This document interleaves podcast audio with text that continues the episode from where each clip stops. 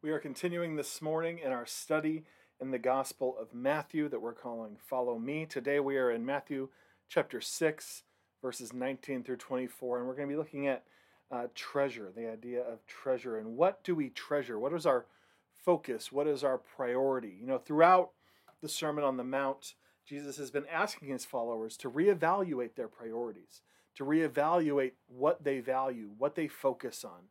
He's asked some big questions about focus.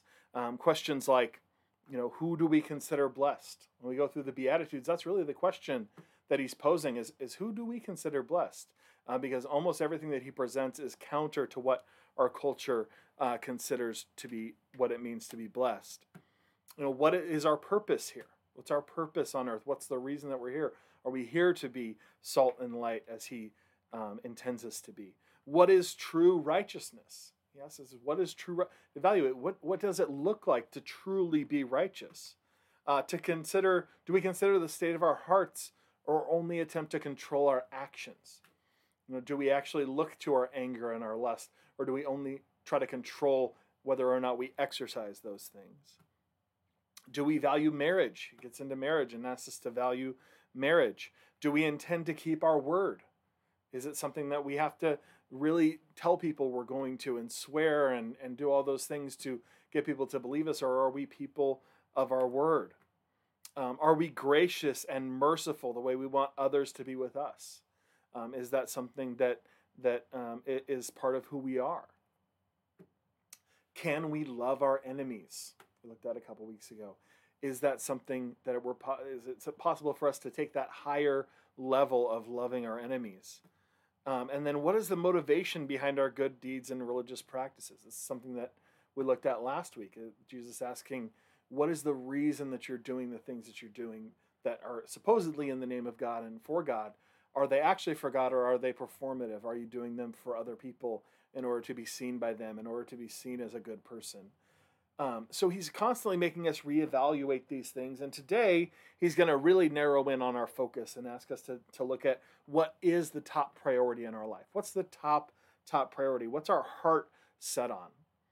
Um, what is the deep motivation that we all have? Because we all have one. We all have something that takes that top spot in our life.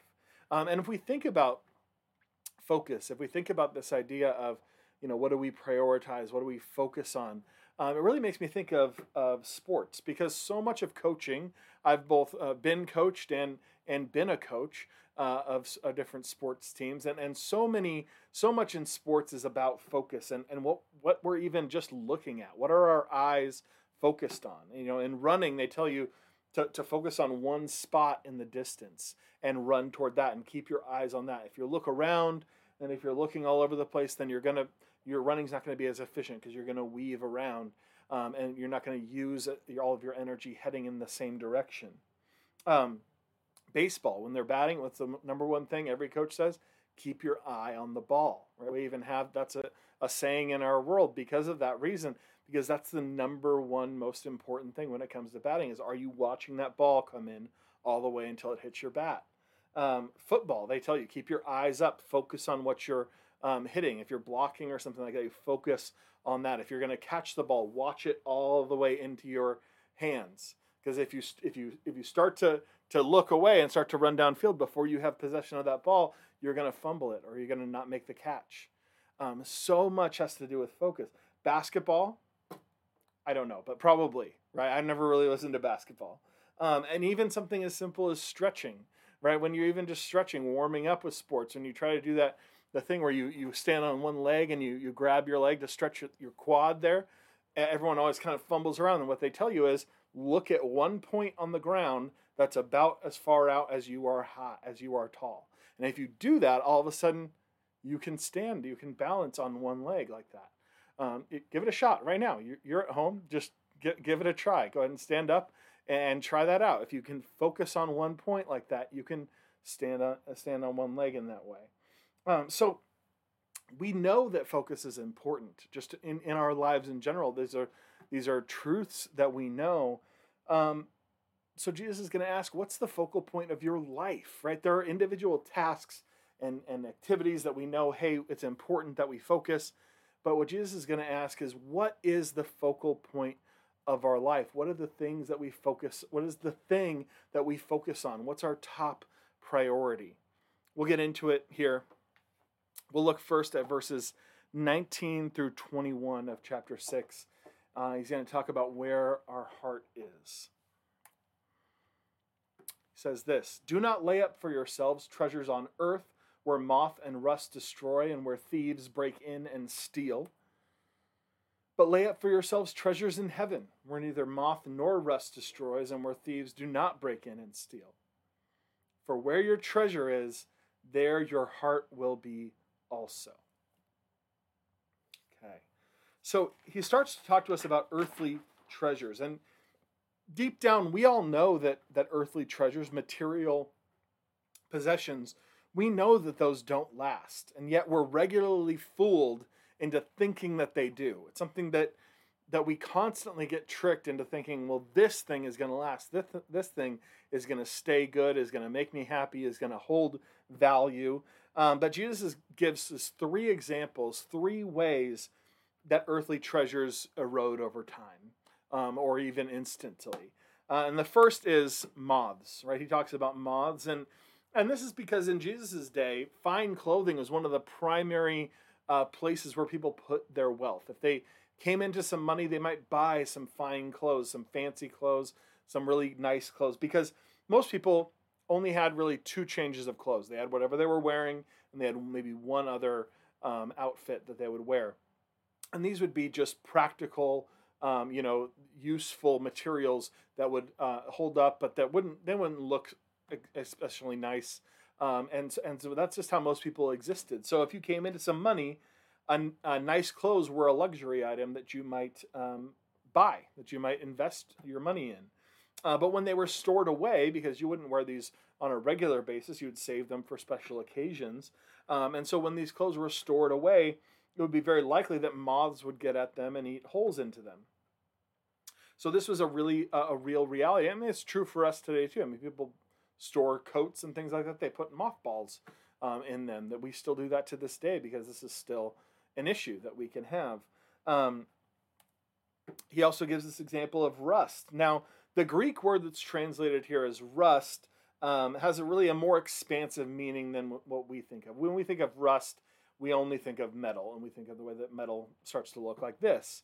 Um, but in in the Greek, it literally means eating away um, and it can it can mean all kinds of deterioration. And in Jesus' day, a lot of times if people had some extra money, another thing they would do is um, invest in their their food stores. Literally store up on food, buy big silos of grain and things like that, and store those up. But oftentimes they would be eaten away by vermin. There would literally be an eating away of those food stores, and they would either be spoiled or literally just eaten, um, and and it would break down and, and become no good. So, for our purposes, when we think of both of these things, when we think of moths and rust, they symbol the way that things just naturally go bad or wear out, right? There's so many things and ways that people, um, that things can just break down over time. And we know this is true. Um, we know this, I, I, know this is true. And, and back in 2005, I, I bought a truck and it's been slowly uh, deteriorating ever since. Um, there's many things on it now that are broken, and since I'm not very um, handy, a lot of it just stays that way. So one of the very first things I went about is the the emergency brake pull. It had a little plastic pull on it, and that just one day just came off in my hand, um, and now I have to like pull the little uh, thing that that that it was attached to. It's not really the way it was designed to be. Um, the center console is is falling apart. Um, the tailgate doesn't work. If you ever tried to to use my truck, or uh, I'll, I'll warn you about using the tailgate because you have to go through a whole series of maneuvers to close it because it's it's broken. It doesn't work the way that it's supposed to. Uh, just recently, uh, one of the, the springs on my on my door hinge uh, that fell off and, and broke off, and I don't know where it went. And so um, it doesn't stay open anymore. If you're on a downhill, it just comes right back at you. It won't really be propped open anymore. Uh, the roof lining is starting to to peel off, and so it just breaks down. But at some point, it was brand new and everything worked great. But this is just the way that that things go, right? The question with so many possessions isn't will this break or wear out, but how will it break or wear out? Because everything will. And I, and I think of that sometimes when we see you see some products, you kind of start to think like, okay, well, but what is going to go wrong eventually? Because we know this isn't going to stay good forever. So in what way is it going to break down? Cell phones are, are a great example of of how easily we're fooled by new possessions, right? You have your old phone, um, and it it's not working great anymore, and it's slowing down, and it won't hold the battery won't hold a charge, and you're just ready to smash this thing. You think this is piece of junk, and you're always you know talking bad about it. And then you get a new one, and you think, well, this is great. It works awesome. It's got new features. It's super fast. It's it's awesome. This is going to be great. I love this thing. Um, but you know that in two or three years, maybe four years, five years at the most, you're going to feel the same way you felt about the previous phone. You're going to feel like this thing is a piece of junk. You're going to be saying the same things. And it's just a few years that separate those things because things just don't last.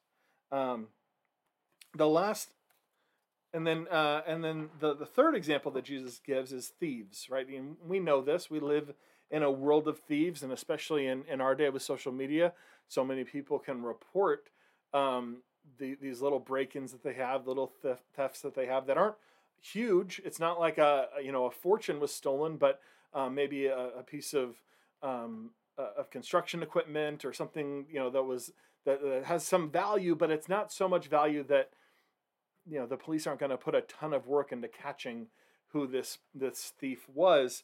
Um, and, and we see that now through through uh, apps like Nextdoor and things like that. Our neighbors can report, and we find out just how much that happens. It's it's a lot, um, and and and that's just a reality, and that's been the case throughout history. In Jesus's day, um, thieves would literally break in, in that they would literally dig through the walls um, of these earthen homes that people made. They would make their homes out of clay and dirt and things like that um, and they would literally dig through the wall uh, to steal things, and and so that was literally the way that thieves broke in.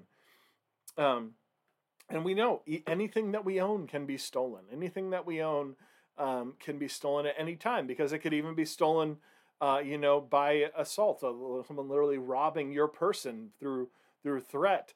Um, anything that we have can be stolen, and there are new ways of losing things every day. Right, there are new uh, new ways that people have found to, to lose things. There's a, a, famous example right now that's happening to a lot of people is uh, Bitcoin. Right, we know that Bitcoin only uh, only exists um, as code, right? So it's only a it's a digital currency. It's literally a piece of code, and you have to have the code. You have to have the password, whatever. I don't know exactly how it works, but you have to have a series of numbers um, in order to own it. That's how you own it. You have access to that code.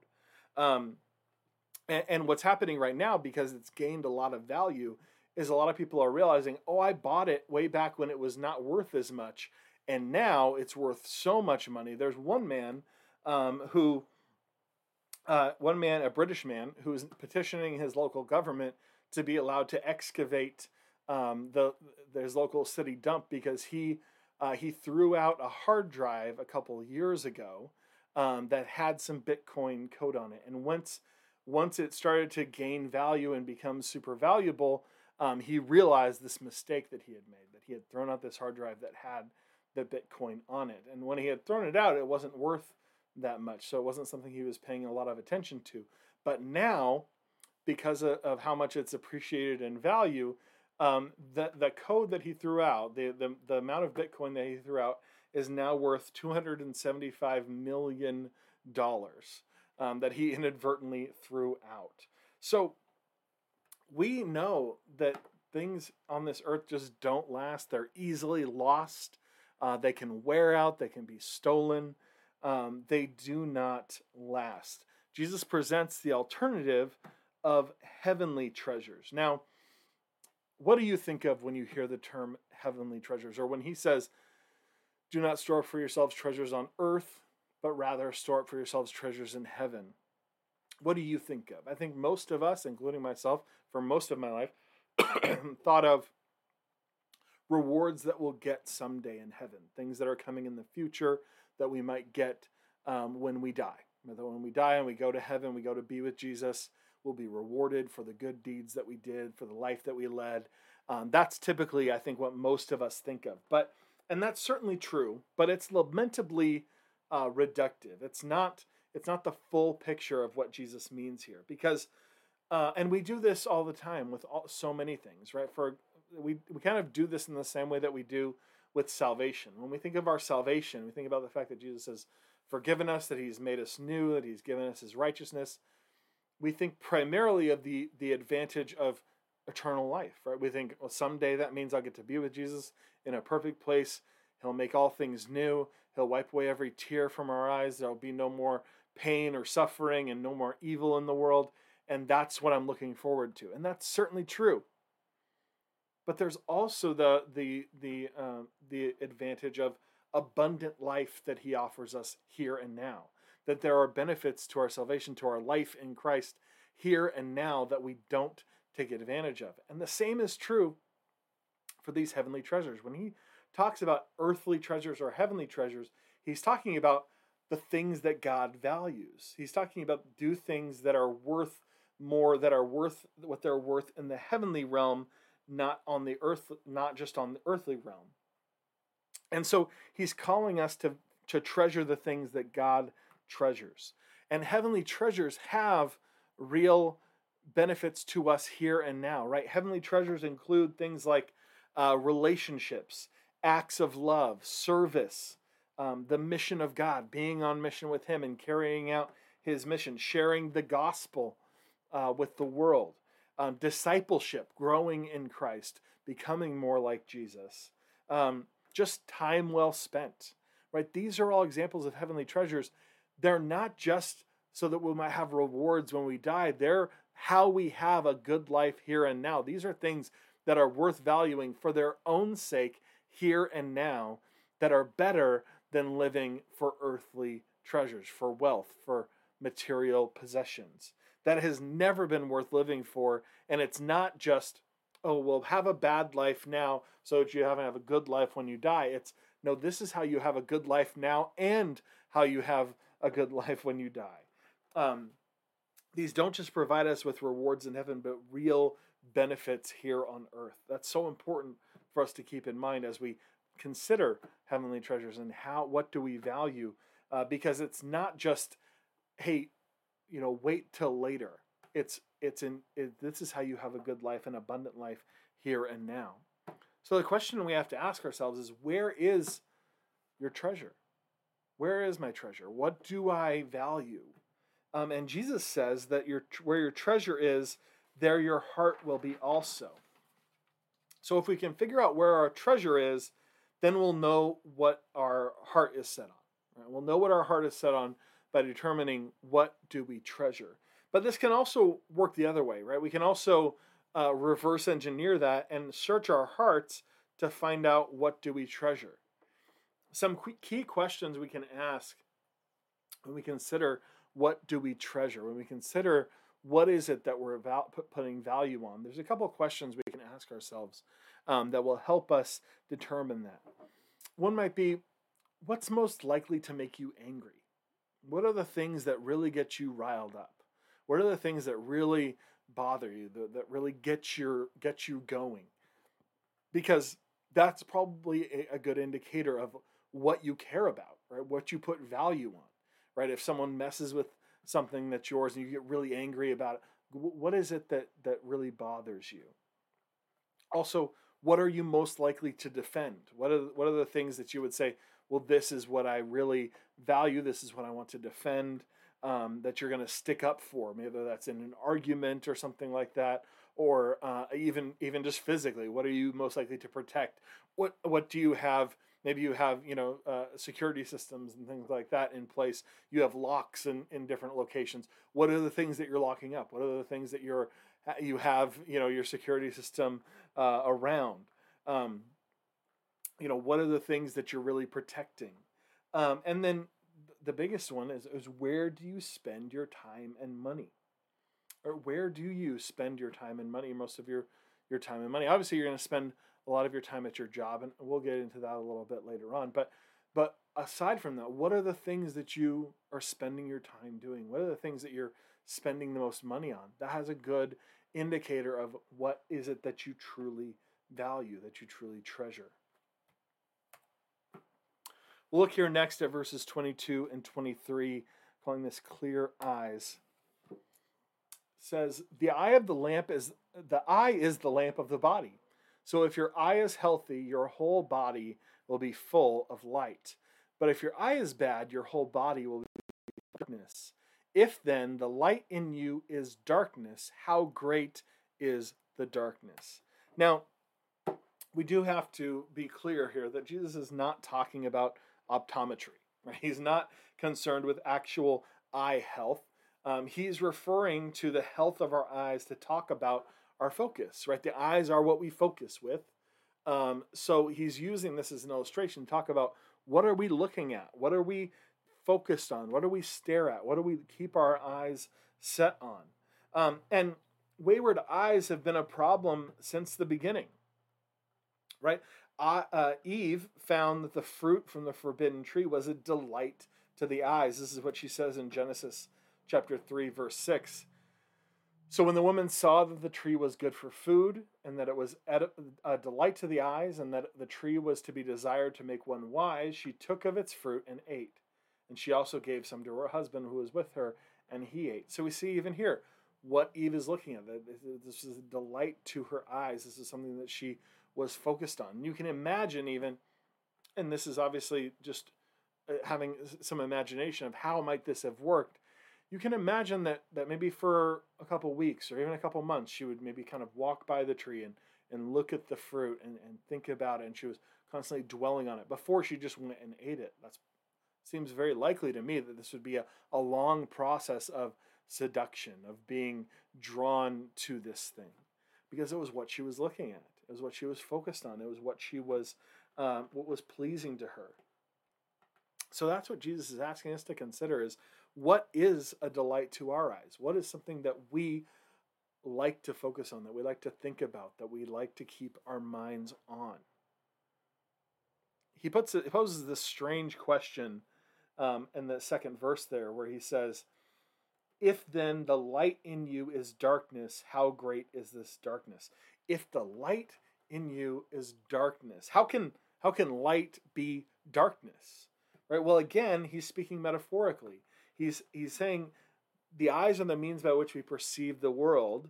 Um, if we're focused on things that are evil that's like darkness we're focusing on things that are dark um, then that's what we're being filled with right? Because that's what we're bringing in we're drawing into our bodies through our eyes that darkness. If we're focused on light then we're bringing in goodness. And he says the darkness is great because it's what we're pursuing, it's what fills us up, it's what's coming into our brains.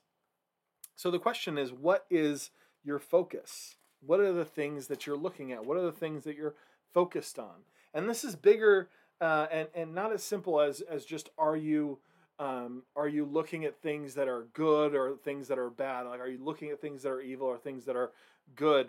Um, so often in in our in our Christendom in in, in Christian life, um, we like to focus on things uh, like or the things that we that we really care about that we really want people to be concerned with are are what movies and TV do you watch? What media do you consume? What are the things that you're watching on TV? But I think that's too simplistic for us here. Um, I think Jesus cares about that. I think he cares about what kind of things are we reading? What are the things that we're watching? What are the things that we're listening to? I think he does care about that, but that isn't quite what he's addressing here. He's focusing on what what is the total focus of your life? What is most of your life focused on? This idea of just controlling, you know, do I watch movies that have bad language or violence or do I listen to music that might have some swear words in it? Uh, what am I what am I reading? What am I watching? What am I listening to? That matters. I'm not saying it doesn't matter. Don't don't hear that. Uh, but but just focusing on that is the Pharisaical approach. That's the approach that the Pharisees would have, right? Control what we're watching rather than uh, evaluate the deeper priorities of our life. And that's what Jesus is calling us to here. He's calling us to evaluate the deeper priorities of our life. And if we can get that right, that other stuff will take care of itself, right? That should be an outcome. That should be a, a product of of what our internal life is, of what the overall focus of our life is. Imagine imagine this scenario. I kind of have a, a scenario I want you to think of. Two think of two um, workers, two people that go to work every day. Maybe they work at the same place, and they both they're both Christians. They both believe in Jesus. They both are focused on Him, uh, or they, they they not maybe not focused on Him, but they both they both would say they're believers. They've been baptized. They go to church. They're believers.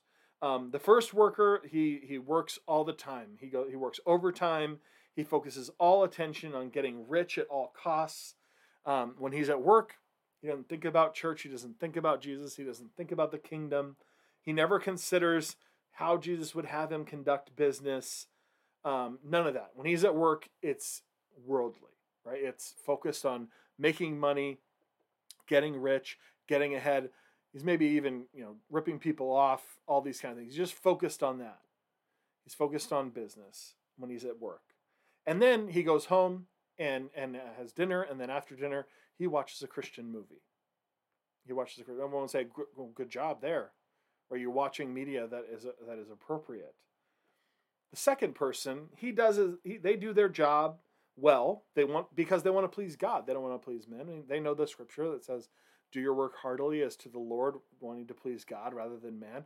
And that's what they do. They they're working hard, but they're thinking about God all the time. It's influencing their day. That they're they're focused on discipleship. They're focused on how does my life reflect Jesus? How am I am I sharing the love of Jesus with people that I encounter every day through with my fellow employees, with the my clients? How how do, how is my life reflecting Jesus?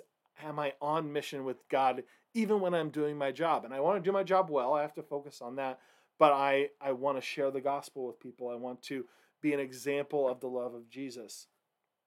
And they pray they're praying throughout the day.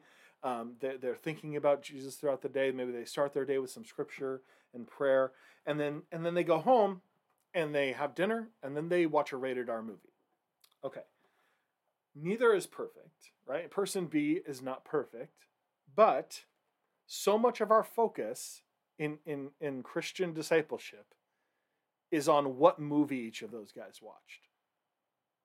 So much of our focus can be on what is that two hours at the end of the day spent on rather than what is the whole bulk of the day actually about for them what is the whole bulk of the day about it, it, it, neither again neither guy is perfect but but consider that because so much i've heard so much over my time in in the church about what movie people are watching at the end of the day rather than how they spend their whole day.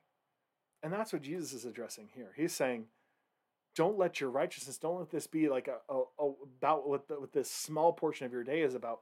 What is your whole day about? What is your focus? What is your what's driving your life what are your eyes set on? Not in a what do they see at some points but what is what is the focus of your life? He addresses it further with this last verse um, that's so powerful. We'll look at here two masters. He says, No one can serve two masters, for either he will hate the one and love the other, or he will be devoted to the one and despise the other. You cannot serve God and money. You can only have one top priority. That's what makes it your top priority. Right? That's what makes it number one. If you have two number ones, that's not number one anymore. You have to have one number one. And Jesus uses this example of one master. He uses the, the example of, of having a servant. You can only have one master. You can only have one boss. You can have one person that you're truly answering to. If you're not serving God, you're serving something else. Whether that's another person or whether that's uh, an idea, whether that's some kind of goal. The, the, the, the option that Jesus gives here when he says at the end, uh, you cannot serve God and money many of your Bibles might say mammon, and that's uh, the reason that they leave it in in many of these uh, verses because it's more of a concept than just money. It's not just the idea of cash; it's the idea of wealth and possessions. It's that overall pursuit of these things. Um, in the broader sense, it, it means it takes all that into account. Uh, and Jesus suggests this because it's the most constant um, idol throughout history This is something that people have always been drawn to. How can they build wealth? How can they save up? How can they earn more? How can they get more things and more stuff? Surround themselves with bigger homes, more possessions? Can they get more and more and more and more? That's the most constant idol. And he's saying you can't serve that and God. You have to choose one, that you can't have two masters. Now, if if that's not something that's particularly alluring to you, if that money isn't something that's been an, an idol option for you, if it's not something that you have, have wanted to pursue in your life, you can fill in the blank with anything else. Because it, whatever you fill in the blank with, you it's true that you cannot serve God and that thing. Whether that's approval from other people, whether that's success in general, maybe legacy, um, maybe even family and friends, right? Even good things can be in that spot. And it's true that you can't serve God and those things. You have to have one purpose. You can only have one overall purpose. If Jesus is our master, then we'll obey and serve him only, and that will impact all of your decisions. If you're if you've put Jesus on the throne of your life, if you made him number 1, that will affect everything else that you do. And whatever is number 1 in your life, whatever is in that top spot, whatever's on the throne of your heart, that will affect all of your other decisions. This is why Paul cautions believers against serious partnership with unbelievers. He says it in this verse, 2 Corinthians 6:14. He says, "Do not be unequally yoked with unbelievers. For what partnership has righteousness with lawlessness, or what fellowship has light with darkness?" What he's saying there is don't don't be tied in. We always use this this verse um, especially in youth ministry, talk to talk about who you get married to, and that's certainly important, and I think it definitely applies. But Paul is talking in a broader sense of any kind of serious partnership where you're making decisions together, where you're going to have to decide something together. Because if you tie yourself like that to someone who doesn't believe, who for whom Jesus isn't number one, you're gonna come into conflict. If you're not coming into conflict, the question is, is Jesus really number one in your life? Because it should have a major impact on all the decisions that you make. And oftentimes it'll mean you make decisions that are not particularly rational, that aren't made to, especially in a business scenario, in, a scenario, situation where you're making business decisions. Oftentimes, as a believer, you're going to make decisions that are generous, that are gracious, that are merciful, um, that don't equal good business, right? That don't equal making the most money um, and, and, to get tied in with somebody who for whom Jesus isn't number one, that's going to be a hard sell for them. Why would they make those decisions? Why would they do something that is purely generous, that is purely gracious or merciful? Um, and it's not that unbelievers are are especially bad people, right? We we believe that all have sinned and fall short of the glory of God. It's a question about priorities, right? It's not that oh they're going to do something evil. It's just a question of what is our top priority and what's going to make those decisions.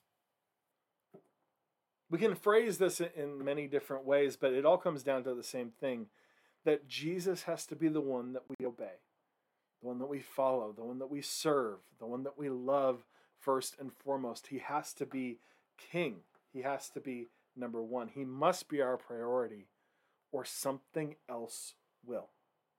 There's going to be something in that position on your life something on the throne of your heart. And it has to be Jesus. And he's the only thing is, he's the only one worth serving. He's the only one worth being in charge. He's the only one worth being on the throne of your heart.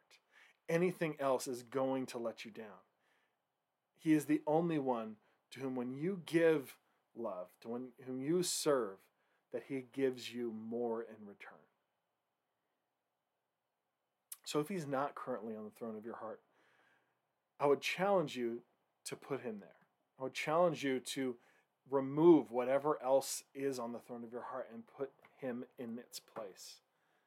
We'll wrap it up with this. How should we then live? Three takeaways for today. Number one, uh, evaluate what you treasure by examining how you spend your time and money. Just kind of evaluate and consider what if someone else were to audit your life and look at how you spend your time and money to determine what your priorities are, what would they come up with? If you had somebody else come in and just kind of examine your life, they, they kind of watched how you spent your day, maybe for a month. They kind of watched how you spend your time and they were able to go through your bank account and see how you spend your money. What would they determine were your top priorities? What would they determine mattered to you? Number two, uh, give yourself a midday prompt to check in with Jesus. Now, this um, uh, this is a, one of those practical ones. Uh, some people don't like when I just use these kind of mental uh, ideas of, of, of how we implement some of these things. So here's a real practical thing you can actually do, and you can do this right now. Um, if you have if you have a smartphone, especially, uh, take out your your alarms setting, um, and you can set a regular alarm and, and give it sometime in, in the middle of the day that uh, that would be work for you. That wouldn't cause an interruption. Um, that wouldn't cause uh, cause you to be embarrassed by your phone going off or something like that. Maybe whenever you eat lunch, and make yourself an alarm that says pray, or it can say check in with Jesus, um, and, and just give that to yourself. And let's try it out for a week. Every day, have that go off, and and then actually respond. Actually check in with Jesus. Go, okay, yeah. Let me let me pray. Let me talk to Him. Let me consider whether my day has been filled with Him or not, um, and, and, and see how that goes. And so that's just a, and if if you don't have the phone, you don't want to do that. Give yourself some other kind of prompt. Maybe you can uh, take a post-it note and write something on it and put it on the dashboard of your car. Um, and, and maybe it just says pray. And then when you get in your car, you'll see that, and that will give you that prompt uh, to pray. Maybe something else. Maybe put it on the fridge or something like that. There's lots of different possibilities, things you can do. But give yourself some kind of prompt to start that process of having more of your day connected to Jesus. And then, third, consider what competes with Jesus for the throne of your heart. Again, do that kind of self evaluation and think about okay, I think Jesus is on the throne of my I think most of us would say, yeah, Jesus is on the throne of my heart. That's what I want. That I want that to be true. Uh, but for every one of us, even if that is true, if that's true in our minds, it's what we want to be true, um, there's always going to be something else that competes. And it's important that we know what that is. Because if we're not aware, it will easily usurp him at times. It will easily come in and take over at times, even though our ideal, what we ideally want to be the case, is that he is on the throne of our heart. That will come in and, and take over at times. So it's important that we are aware of what are the things that compete. Is it money? Right? Is it even family? Is it um, approval? Right? What what is it that competes? Because otherwise, when you get into that situation where it, it matters, where you have to make that decision, you're not going to be aware of the fact that that conflict is going on. It's just going to happen internally. So consider and, and identify what are those things for you personally, because it's different for every person. Let's close in prayer. Heavenly Father, we thank you for this day that we can come before you and and have you um, do some heart surgery. God, examine our, our hearts, um, convict us. God, this is a convicting passage. It's so easy for us to be distracted. It's easy for our priorities to slip, for you to, to not be on the throne of our heart, God. And Let that be true for us. We want it to be true. God, we, we surrender to you now and ask you, ask you to work in our hearts that we might keep you on the throne, that we might treasure you and the things you treasure, heavenly treasures rather than earthly treasures. God, show us how, how material possessions, how earthly treasures are so fleeting, that we might be more devoted to you day by day. Pray all these things in the name of your Son, Jesus.